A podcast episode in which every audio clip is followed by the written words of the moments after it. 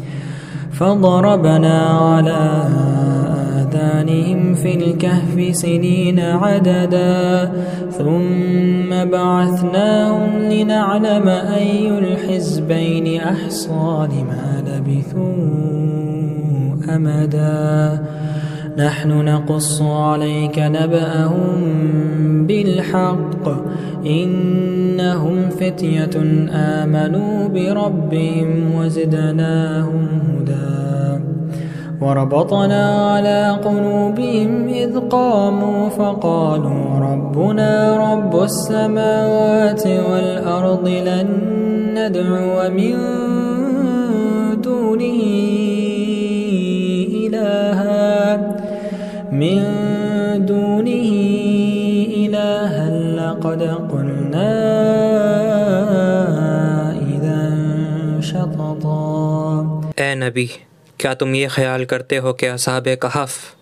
हमारी निशानियों में से एक अजीब निशानी थे कि एक बार कुछ नौजवान गार में आ पहुँचे और दुआ की, ए हमारे रब, हमें अपनी बारगाह में से रहमत अता फरमा और हमारे वास्ते, हमारे काम में कामयाबी इनायत कर। तब हमने कई सालों तक गार में उनको सुला दिया। फिर हमने उन्हें उठा दिया ताकि हम देखें कि उन दो गिरोह में से कौन बता सकता है कि वो कितने वक्त तक सोए। ए नबी, हम उनका वाक़ हक़ के साथ आपसे बयान करते हैं।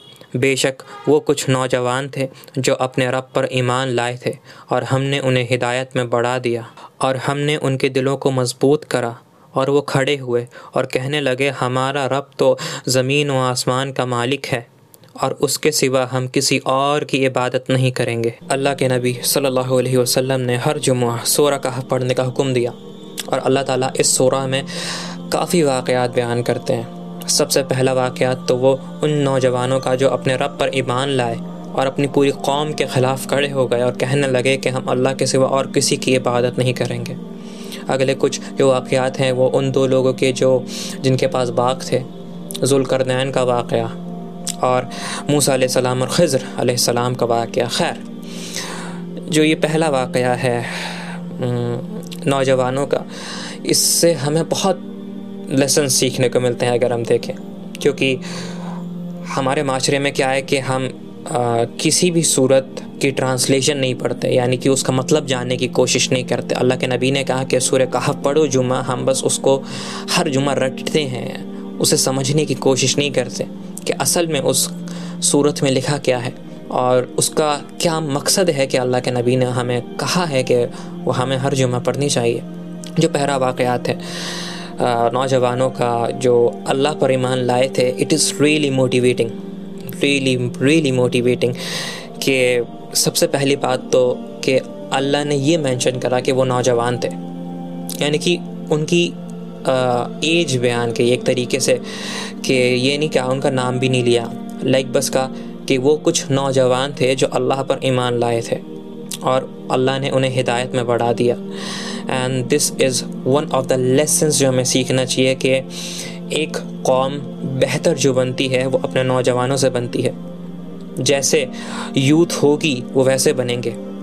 जैसे यूथ होगी, वो उस कौम उनकी उस तरीके से जानी जाएगी। और जिस तरीके से यूथ का जिसमें इंटरेस्ट होगा, उस तरीके से कौम की कामयाबी और नाकामी उस पर डिपेंड करती है। सबसे पहली चीज़ अल्लाह ताला ने यहाँ पे एक तरीके का एश्योरेंस दिया है कि जो भी अल्लाह ताला पे यकीन करता है और ईमान लाता है तो अल्लाह ताला उसे हिदायत में बढ़ाते हैं। अल्लाह ताला उसकी मदद करते हैं, क्योंकि जो इंसान इल्म के रास्ते पर चल गया, जिसके दिल में आ गया कि नहीं, अब मुझे कुरान का तर्जुमा पढ़ना है, अब मुझे हदीस को समझना है, मुझे बेसिकली दीन को सीखना है बिकॉज़ इट इज़ इंपॉर्टेंट इतने साल बर्बाद कर दिए। फालतू चीज़ों में। Now I want to learn about deen. I want to learn about quran. I want to learn about hadith. I want to learn about fiqh. Anything. Allah ताला उसके लिए आसानी कर देते हैं इल्म के रास्ते में। उसकी मदद करते हैं। सबसे पहला लेसन तो हमें ये मिल, मिलता है इस वाक़ से कि अल्लाह ताला उन यूथ की उन नौजवानों की मदद करते हैं जो अल्लाह के रास्ते में चलते हैं जो अल्लाह के लिए कोशिश करते हैं। इवन तो वो कोशिश नाकाम हो फ़र्क नहीं पड़ता। फ़र्क पड़ता है तो कोशिशों से। अगला जो लेसन मिलता है कि वो नौजवान पूरी कौम के ख़िलाफ़ खड़े हो गए। उन्होंने चैलेंज करा कि जो हमारे बाप दादा कर रहे थे, वो हम नहीं करेंगे।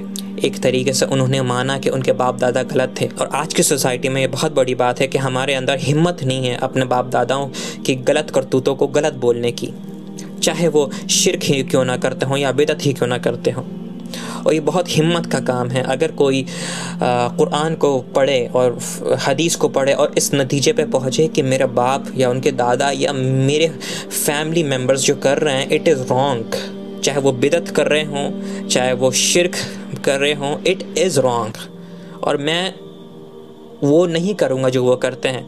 और इंसान उनके ख़िलाफ़ कहे और खड़ा हो कि आप जो कर रहे हैं, ये गलत कर रहे हैं। It is one of the, I think बहुत हिम्मत का काम है और हर इंसान को करना चाहिए कि आज के ज़माने में बहुत से लोग बस चलते जा रहे हैं अपने बाप दादाओं के पे, जो करते थे उनके बाप दादा उसकी जस्ट ब्लाइंड फॉलोइंग तरीके से कह लें।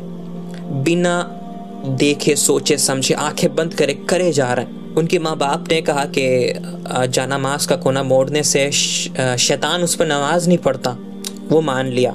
तो ये सारी बिदतें जब इंसान को पता चल जाता है ना कि उसके घर वाले गलत कर रहे हैं तो वो फिर खड़ा होता है, चाहे वो उसके घर वाले हों, उसकी कौम हो या पूरी दुनिया हो। क्योंकि फ़र्क नहीं पड़ता कि कितने लोग गलत कर रहे हैं, चाहे पूरी दुनिया गलत कर रही हो, पूरी दुनिया एक तरफ़ हो और हम एक तरफ़ हो। अगर गलत कर रहे हैं तो गलत कर रहे हैं। हम चुप नहीं रह सकते। अपने उन बाप दादाओं या हमारे जो बड़े हैं उनकी गलत कामों को देख के जो वो सालों से करते हुए आ रहे हैं दीन में, और इससे सिर्फ़ उनको परेशानी नहीं होती है, बल्कि पूरी कौम को परेशानी होती है। पूरी कौम को जाहिलियत का सामना करना पड़ता है। तो ये एक बहुत पावरफुल लेसन है जो हमें सीखने को मिलता है इस सूरत से।